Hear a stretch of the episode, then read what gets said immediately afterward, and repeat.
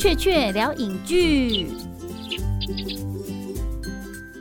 欢迎回到《趣趣聊影剧之诶台北电影节专题》。夏日炎炎，都会丛林的避暑胜地跟心灵粮食场就在六月二十五号到七月十一号的台北电影节。这一集我们请来台北电影节的副总监统哥，还有节目部成员马姐一起来跟我们聊聊台北电影节的内部秘辛。好，请大家打个招呼。秋秋好，大家好，我是童生。秋秋好，大家好，我是 Pony。嗯，现在呢，因为台北电影节有一个非常受到关注的部分，就是哈，小米全球疫情爆发之后呢，第一个 顺利上场的线下国际影展，哎，这中间应该受到非常多的影响，跟一波三折，你们可能要中间还要怀疑说，到底要不要办呐、或者是要不要嗯做一些应变措施啊？那你们这准备的过程方式跟以往的准备方式有任何的很巨大的落差跟变化，或者是痛点吗？其实以台北电影节来讲，它是一个夏天的影展，每年其实六月底开始。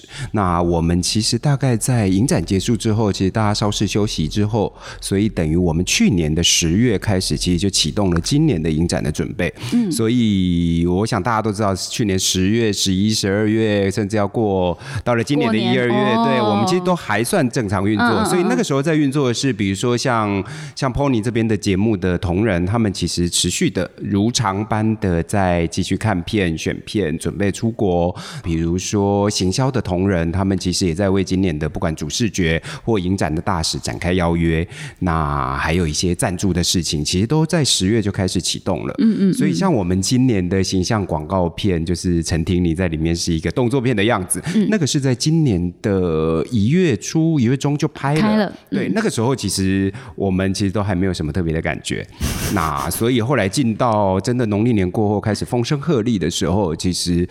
很多的要求跟调整就开始启动，所以其实那个时候你问我说办公室的同仁，我觉得大家的心境状况上都有一点不确定。那同时越来越靠近到四月、五月，其实我们同时都好几个准备在走，就是说 Plan 对 B 啊，对对对对，比如说正常举办的话，那我们就最开心就是正常举办。那如果要停办，我们同时启动的要去联络哪些人，要去解决掉哪些合约或者是什么事情。那如果是缩小办理，我们该怎么去应变这样子？所以其实的确这之间对我们来讲都是很新的体验啦。但因为影展其实进到开展前的三四个月，其实节奏都是非常快的，所以这种应变来讲也，我们也还负担得来。嗯对，所以我在台北今年的台北电影节状况大概是这个样子。所以某个程度上也算是超前部署了。是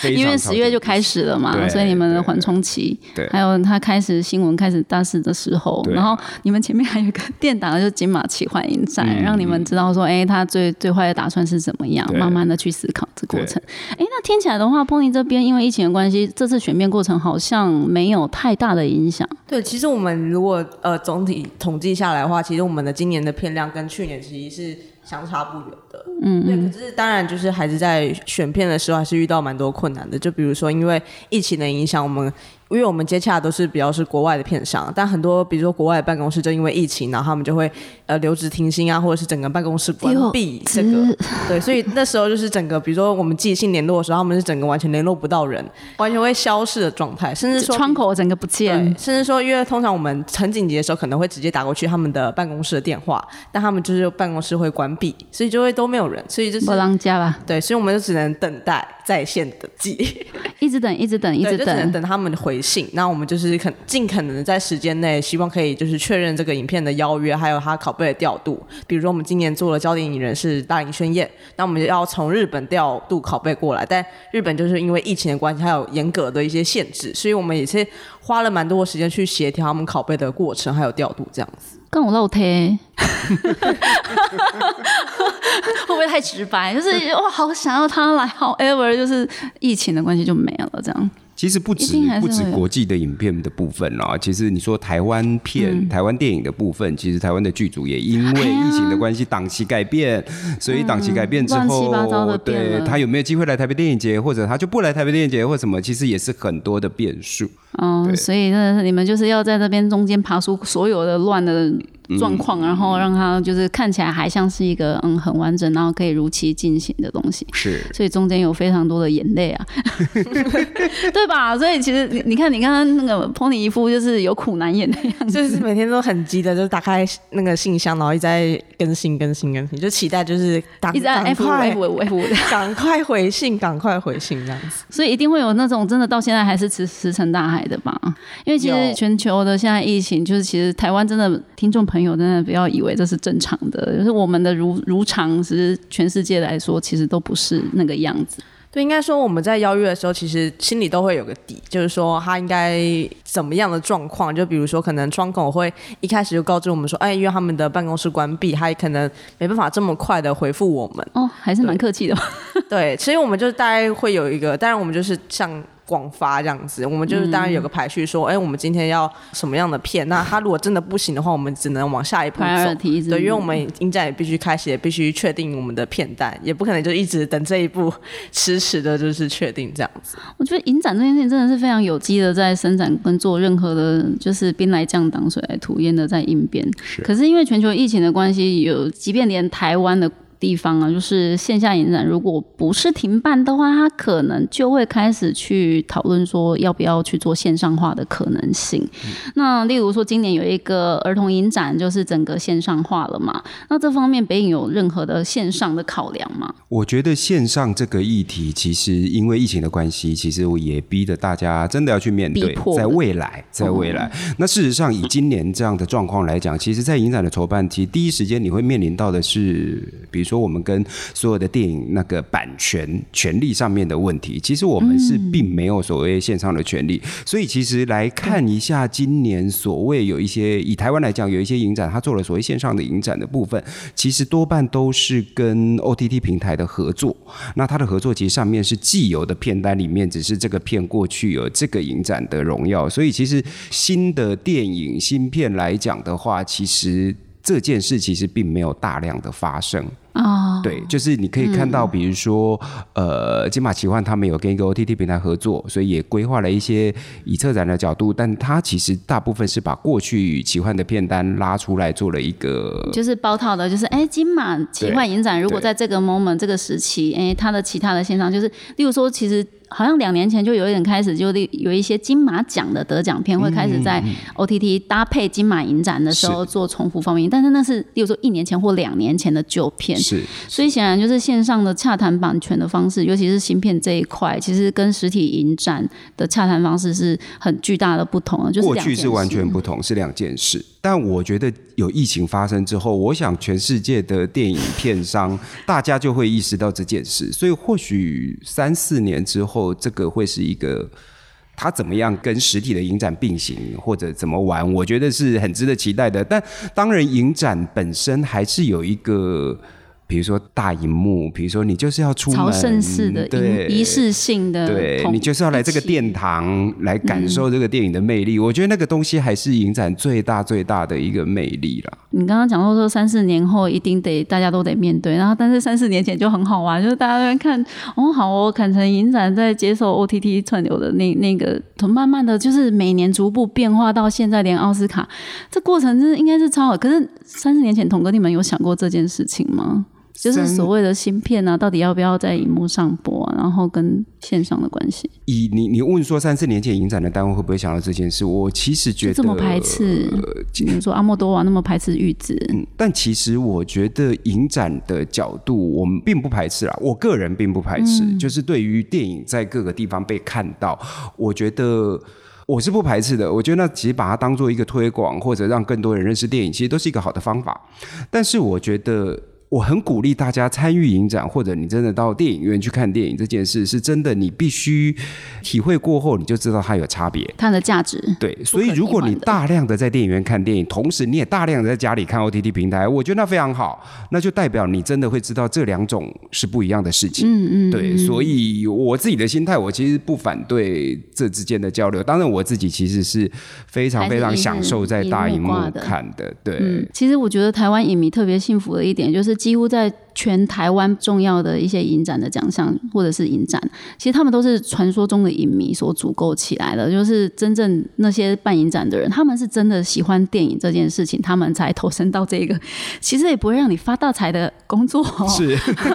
但是你可以觉得心灵发大财，就是觉得心灵很富足这样子。尤其像台北电影节或金马影展这样子的，就是你可以完全的信任他们。就是原因，就是因为他们就是跟你一样，他们就是影迷，然后他们想过的事情跟你其实大概都是一样的。所以当你在想说，哎，影展的线上线下化，或者是在荧幕上看到底有没有，其实他们已经都已经超前部署帮你们想了。所以呢，嗯，你看到的现在的影展的样子，其实跟两年后的样子，大概就是他们会提早一步帮你想。我觉得其实台湾的影展算是非常接轨国际的，哎，嗯嗯，就是那那种新颖的程度啊，就连我们北影这两三年来的选片的那个趋势，其实都非常的跟国际上的那种，你说东南亚的片单那些东西，我我都觉得，嗯，当北影做的这件事情，我才发现，哎，其实国际。也差不多的时间了，所以真的是已经很接轨的了。嗯，然后因为六月七号以后呢，我们确认说，哦，电影院可以不用做梅花座喽。可是进场之前呢，应该想必会有一些安心措施的东西。哎，这次北影呢，哎，在一些公共场合上面，大家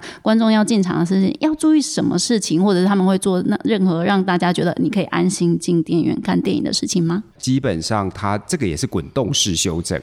就是六月七号。首先，先说不用做梅花座那件事，我们其实是非常开心的，因为其实当要梅花座的时候，我们的台北电影节的预算其实还是有仰赖于票房的，对对对，一半左右是来自政府，一半是我们的所谓自筹款。那自己的收入的部分，其实就是票房跟赞助金。所以当梅花座的时候，那个时候其实我们面临到的就是，哎，那我们的收入会减少，所以我们有一些活动东西要调整。所以当确定不用梅花座之后，我们比较可以预期到。抓到精准的预估的票房数字。那目前来讲，以进场的措施，我们还是所谓的，其实还是配合政府的规范。所以包括像十连制，那我们也是很贴心我们的影迷。所以其实我们也去找了现在比较方便的方式，我们透过线上的一个机器人的服务，所以其实它可以很快的填入你的电话，跟你看了哪一场，你坐在哪一个位置。那当然，酒精喷雾跟量体温这件事，其实都会在我们今年三个场地发生。对。是大家不用担心啊，进去，因为很多人其实影坛圈里面都有一个一个笑话嘛，就是说，哎，你不知道吗？其实电影院现在任何的一个公共场所都还安全，因为不只是他们的消毒机制或者是一些感应的那个量体温的什么的措施，其实他们都做得很好。之外呢，其实你去看其他的那种咖啡厅或什么，你会觉得没有没有那那种状况，你会觉得更害怕。但是不知道为什么，哎，台湾观众好像有一点点。状况外，就是那个地方你觉得安全，但是何以你会觉得另外一个地方危险呢？这也是很，我觉得这是很荒谬啊，很荒谬啊。对，那这一次的台北电影节的单元的特色，还有哎，你们这五六个月以来是怎么选片的呢？然后它的其中的一些啊，你们预计的本来的选片跟疫情之后的那种差异，它有一些微微的不同的地方吗？我想今年因为疫情的关系，当然我们刚刚前面有讲，因为有一些联络窗口的问题，当然还是很顺。力的可以邀到了你们心中的我们心中的一些梦幻影片，对对。其实我们今年还蛮感谢，就是这些影片愿意来参与我们的电影节，而且我们也无处可去了吧？全世界哪里可以去？当然，因为就今年因为疫情的关系，所以很多国际影展都是暂停举办。那当然也会限缩到我们今年的选片的一个范围，因为我们其实都是一个呃，从十月的比如说釜山开始，然后一路的到比如说鹿特丹和柏林，那还有这两个影展也有有举办。那当然，比如说。之后的片子可能因为他们一些呃活动关系取消了，或者是线上或者是延期，对，这样其实都会影响到一些我们的。就等于说，国外他们的影片的一些考量，因为比如说会卡在一个呃亚洲首映啊，或者是世界首映啊，对对对，因为比如说像亚洲，比如说泉州或者香港电影节都延期在我们之后或之前，所以多多少少会影响到这些影片要不要考虑来我们这边做首映的这样的一个状况。嗯，哎，可是其实讲起来，坎城影展这一次他们选片了，但他们到底放不放？然后他们选片了之后，你们就可以放吗？呃，应该说我们选的话，他们就会保证我们可以在我们这边做呃首映或者是放映的一个。条件。对对对，哦，所以可以请教一下，就是好像不太关北影的事情，但是坎城到底究竟是怎么一回事？就是他的选片选的，他有一样片单出来了，对，但他到底会不会做事？我大家还在认为有一。个很实际的是，对电影本身那一部片来讲，还是一个荣耀吧。对，就是桂冠摆上去，哇对对，shining 对，这个是还是一个被被认证的一个第一层的一个角度啦。对，盖章认证的。嗯嗯嗯，对，因为其实我们知道，像例如说，嗯、大家非常期待说《蜘蛛列车》第二集这种东西，那他已经砍成就是说，哎，我选片哦，选你哦，然后，哎，目前砍成还是没消息会放，但是呢，嗯，他已经确定要在可能台湾七月的时候就可以看得到，其实真的是算是影坛首例嘛，就是搞成这种状况，就总之疫情的关系，其实很多都是首例，就是不止影坛啦，就哦大家很所以就是体验都是新的 surprise 不用，就已经变成常态了这样子。哦，那其实影展的片单有一些稍微做增减调整的地方，就是例如说我自己会当初在金马奇幻影展很期待逃出立法院，诶，这一次因为金马奇幻影展停了，有机会可以在台北电影节抢先看到，但它还没上映，但是可以在台北电影节看到这部片。有像这样子的东西在台北电影节算是很常态吗？我想就是因为今年比较特殊的关系，所以当然就是因为疫情关系，像金马奇幻就是停办了，所以很多的台湾影片他们就是也调整了他们所谓的档期，他们本来预计在春季曝光，很多都没了，对，很多都延到所谓的夏季或是秋季，或者十一、十一二月这样子。那我们今年的话，多少也有这样的片，比如说像你刚刚提到《逃出立法院》，然后还有你刻在你心里的名字，嗯它本来也是要在奇幻做首映的。那比如说我们有选了一部叫《买房子卖房子》，这是一部、呃呃林秋导演的纪录片，那他本来也入选了到那个 TIDF 就是纪录片影展的哦竞赛单元，所以就是应该说就是因为疫情影响，所以让台湾的这两个影展都取消办理了，所以就顺势的就来到了台北电影节。当然我们不会排斥说，因为他前面选过的片，然后我们。拒绝它的放映，我们我觉得作为台北电影节而言，我们还是非常的欢迎这些影片可以来我们参加我们的盛会，而且是在大荧幕被大家看到，而不是说今天因为取消了，而就他们丧失了一个所谓的在大荧幕放映的首映资格。而且他们的片，其实，在我们的节目介绍里面，像《逃出立法院》或《刻在你心里的名字》，其实我们还是都有把他在金马奇幻，就是他其实是二零二零金马奇幻的片单的这样的标示，其实我们也都是有记录写上去的。哦，所以真的真的不要忘记台北电影节是影迷办的，对，大家都会想要就是开诚布公、公平、公正、公开，让大家知道这些资讯啊。那这一次的预售票房其实算是有一些，尤其是华语片的部分表现的好像挺好的。那可以分享一下今年热漫款的属性跟它的类型的特性吗？我想真的是不用多提，就是台北电影节会热卖，就是国片会秒杀。像、嗯当然不不用说，就是我们的开闭幕《无声和日子》，当然就是一个秒杀款的现象。然嗯后比如说国片，我们的特别放映，我们今年也选了《刻在你心底的名字》《逃出立法院》，然后《怪胎》怪胎也是秒杀的一个状况。对，还有我们的神秘场打喷嚏。嗯嗯，对，这个就是从选片指南一公布神秘场之后，隔天马上你们那一天。选片指指南还没开始，我就看到那个海报的最后右下角那一张，嗯，怎么会有打喷嚏？好哦，就已经偷偷的透露了好厉害就是看到那个贴纸，对对我眼金睛，对吧？就是是因为它是刚好右下角又有一个空格，他就很明显、很显眼。我想，哦，我原来因为大家等了六年了，嗯也是该就是这个机会，终于可以看到他本尊了。这样，嗯那有没有有一些其实差一点快要卖完了？然后如果要抢，就是听众朋友要抢要快啊，因为就只剩下零星的几张啊。有有有，也有这种骗子。那我觉得今年就是还蛮奇妙的是，有一个单元非常非常的热卖。我想这是可能在看台北电影节的观众非常喜欢的一个单元，叫做《怪奇物语》。就它其实里面每一部片都是非常热卖的状况，所以就是我觉得真的大家要抢要快。比如说还有一部叫做《玛莎莎蒂》，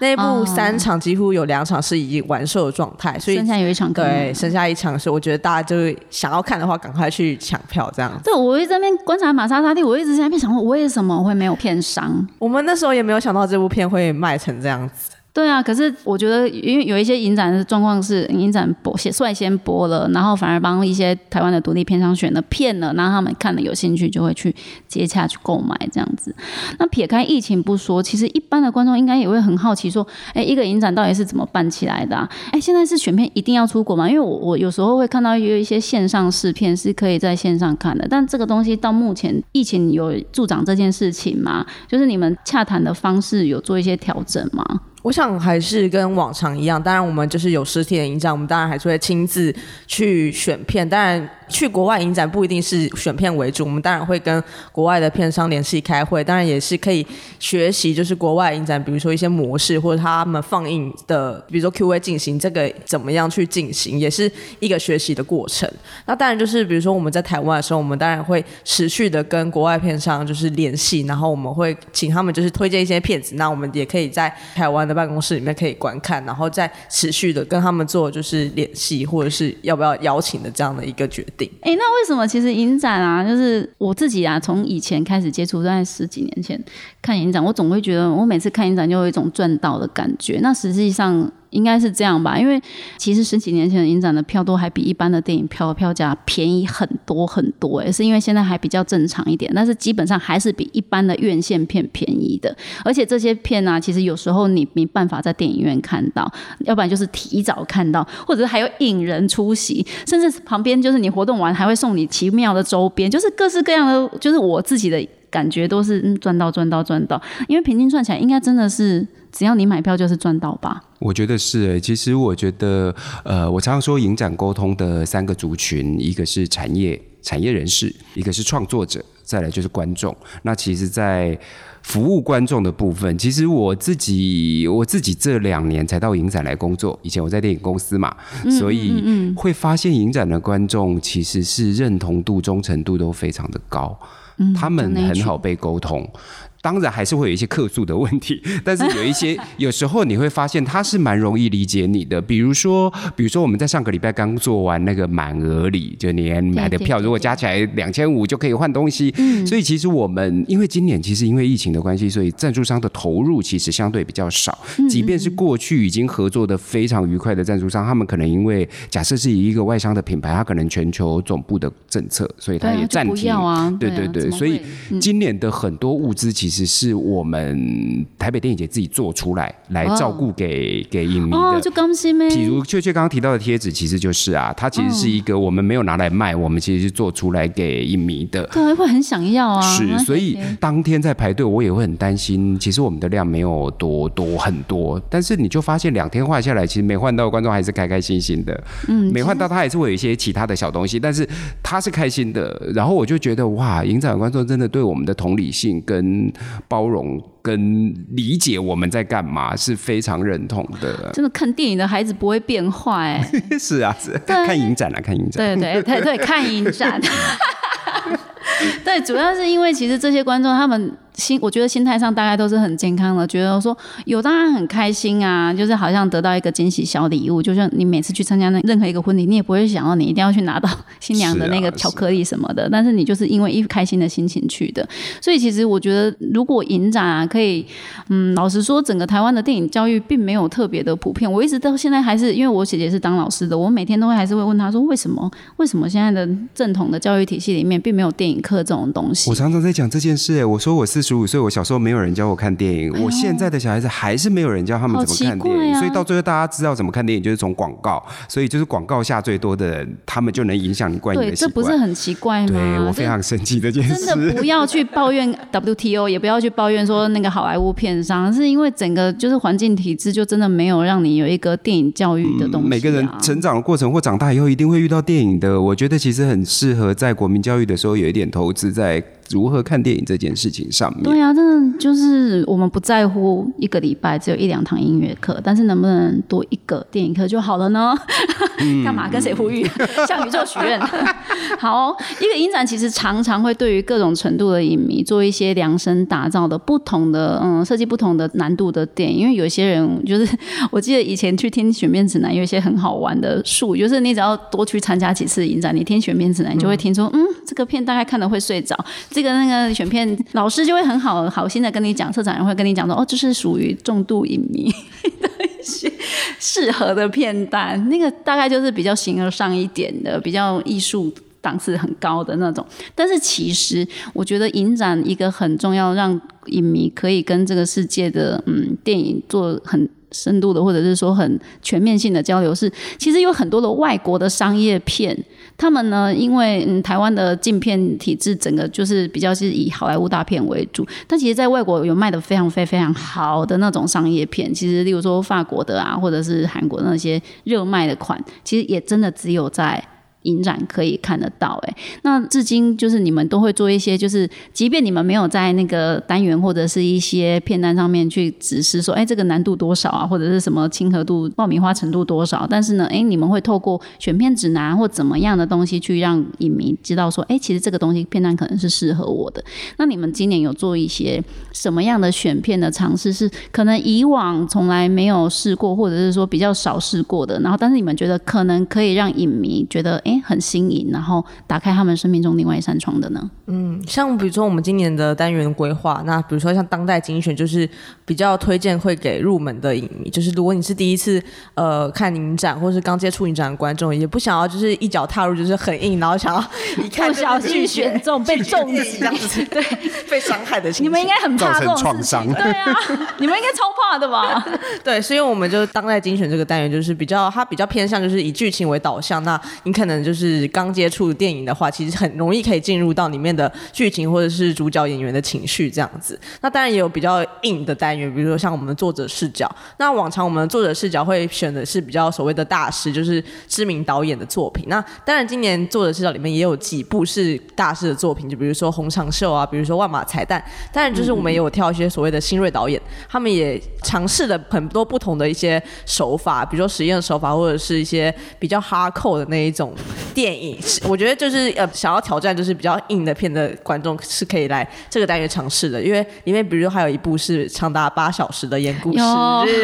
从从白天进去，然后晚上出来这样子，就是非常适合想要挑战就是长片的影迷。之前也有像是那个《爱在三部曲》也是这样子连放啊，甚至还有《末路天堂》那种哦，五个五六个小时的，就是我看了真的是会很爽，或者是夜猫子的那一种，就是都会让影迷觉得，反正你进的那个场那个。场域里面呢，大家都是跟你一样的，你会觉得灵魂特别的相近。嗯那这次的其实周边活动也有一些蛮热闹的、暖身的，哎，可爱的讲座，甚至办了你们的靠北百货。嗯嗯，听说那个现场啊，非常的嗨啊。对，其实。靠北影百货其实它是一个，因为我们其实会跟很多片商有往来，那同时其实就是产业的一环嘛，好伙伴。对，然后所以其实既然影迷都要来现场换满额礼了，会来换满额礼的影迷势必是重度影痴，嗯，所以我们就找了今天有合作的片商伙伴一起来办市集。对，那其实效果还蛮好的，其实出乎我意料，因为这是第一次做，所以我们想明年应该可以扩大办理吧。对啊，这个东西而且可以，你们有更多的想象，就是这一次是很简单的几个片商合作。我之后应该可能会搞大，对啊，对啊，什么经典啊，连小林轩都直接进来干嘛的？一起在搅和在一起。那其实，嗯，影迷是不是表示他们其实有点闷坏啊？就是这一阵子的疫情，所以纷纷出笼了。其实不止影迷，我们连在之前的记者会的时候，记者们，记者们都啦，好久不见了，这样是周一有活动了，对，所以其实我觉得蛮开心。台北电影节是扮演这样的角色啦，对，除了你说除了。活活动之外，其实刚刚当 Pony 讲的，其实我我我觉得一个影展的单位。他所谓的节目的规划，其实与时俱进嘛。现在就是除了看电影之外，其实我们也有一些很节目性、是策展角度的节目在今年发生，这也是非常有趣的。比如说蔡明亮导演的电影即兴演出，他其实是看完《不散》的修这个修复的《不散》的影片之后，蔡导就会出现在你前面，然后不知道蔡导要做什么，我们永远都不会知道的。丢片被爸 call 外边对对，或者我们今年的 VR 也有一个是留给未来的残影，它其实有。纯粹只看 VR 的，就是你戴头衔看完结束。那另外也有四场，一场只有十个人。那你看完头衔拿下来之后，舞者是会在旁边跳舞的。对，这也是我觉得这也是影展在所谓观影的模式上走在更前面一个让大家体验。那当然，我们的很多讲座的活动，这都是让大家更了解这个产业的面向。我觉得一个影展哦，它必然得肩负了一些非常前卫的实验性的一些创新。那那个东西就真的，老实说，就是做功德啦。嗯，就是他们绝对不是用什么票房去导向的，他们想的是说，哎，如果你对于这个世界的电影产业有更多的想象跟嗯想要去探勘的话，其实北影它是愿意提供你。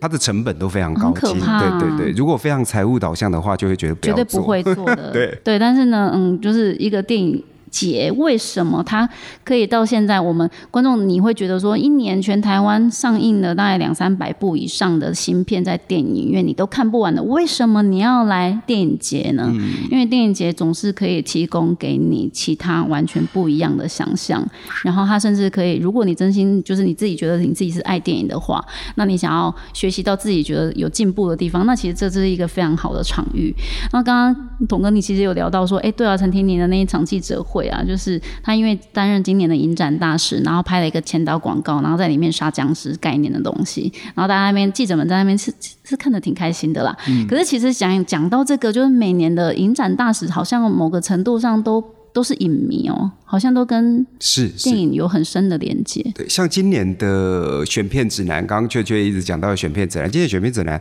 其实现场有我们今年的大使，他是个观众坐在下面，那也有去年的大使林依晨也坐在下面。对，那当然我们在所谓定义影展大使这个角色或人选的时候，当然希望他跟电影的关系是有的，然后他是热爱电影的，这些是很基本的条件。而且其实今年有一个就是新人的，如果大家。对于今年的开幕片，你会我觉得那个是很震撼的。里面两个男女主角都是非常非常非常新的演员，那他们表现的非常好。他们今年也是台北电影节的一个，算是那个概念，对，那是一个新人的推荐给这个台湾影坛的气划，推荐给观众，叫做非常新人。对，对他一共有九个，今年有九位，五女四男。对，然后都是你这两年，如果呢，你有在关注国片，甚至呢一些剧啊，你就会看到，其实他们已经开始崭露头角，而且表现的非常之好。嗯，你们帮这些非常新人做了哪些奇妙妙的、很好玩的事情？哦，其实做了很多的事情，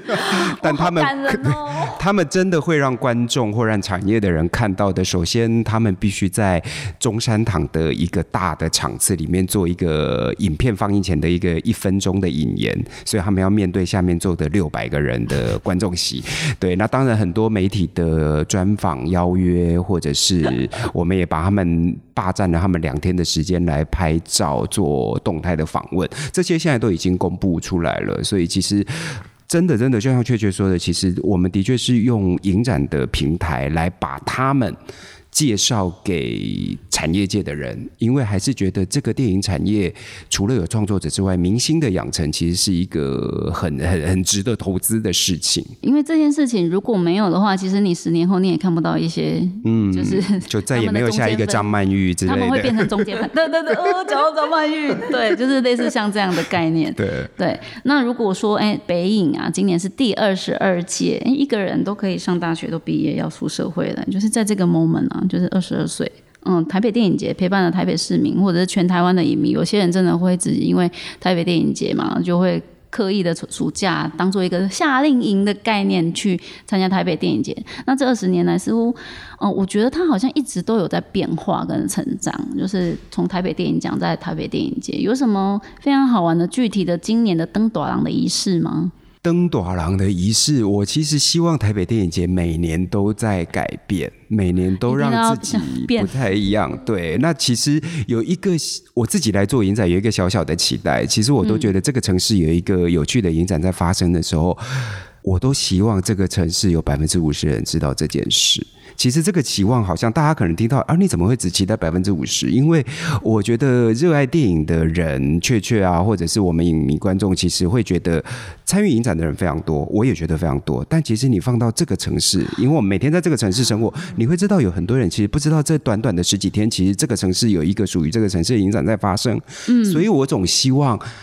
希望在三年内，至少台北市市民知道，哇，这个期间是台北电影节在发生，这是我一个小小的愿望。所以，我们持续在修正或者调整，或者让它更更通俗的接受观众，把观众纳揽进来。对。但是这并不会影响到我们策展的精神，因为我还是觉得一个人要能吸引人，其实他的个性越鲜明是越有这个好处的，而不是去迎合大众。对，所以有一些比较像词汇上可能是行销上面的手法，我们其实努力在扩大中啦。但是我们其实很保护台北电影节这几年营造出来的策展的精神的部分。所以童哥其实就是想要突破同文层。对对对，我觉得就同文层大家都很温暖，因为我们还是有我们还是有一些比较。轻松好咀嚼的活动在影展发生，我觉得其实大家不用担心自己一定变成像 Pony 这样的重度饮食。其实，即便你不是不需要不需要，其实即便你不是这样的人，其实影展还是一个很容易跟我们靠近的活动啦。对，大家真的不要不相信哦，你去看打喷嚏，你就会觉得嗯，非常的亲近。嗯嗯。二零二零疫情当前呢，哎，北音挺过来了，希望今年可以好好的跟观众大家热闹的见面一场。我们谢谢统哥，谢谢 Pony 这次来到我们的节目，谢谢，谢谢，谢谢，拜拜，拜拜，拜拜。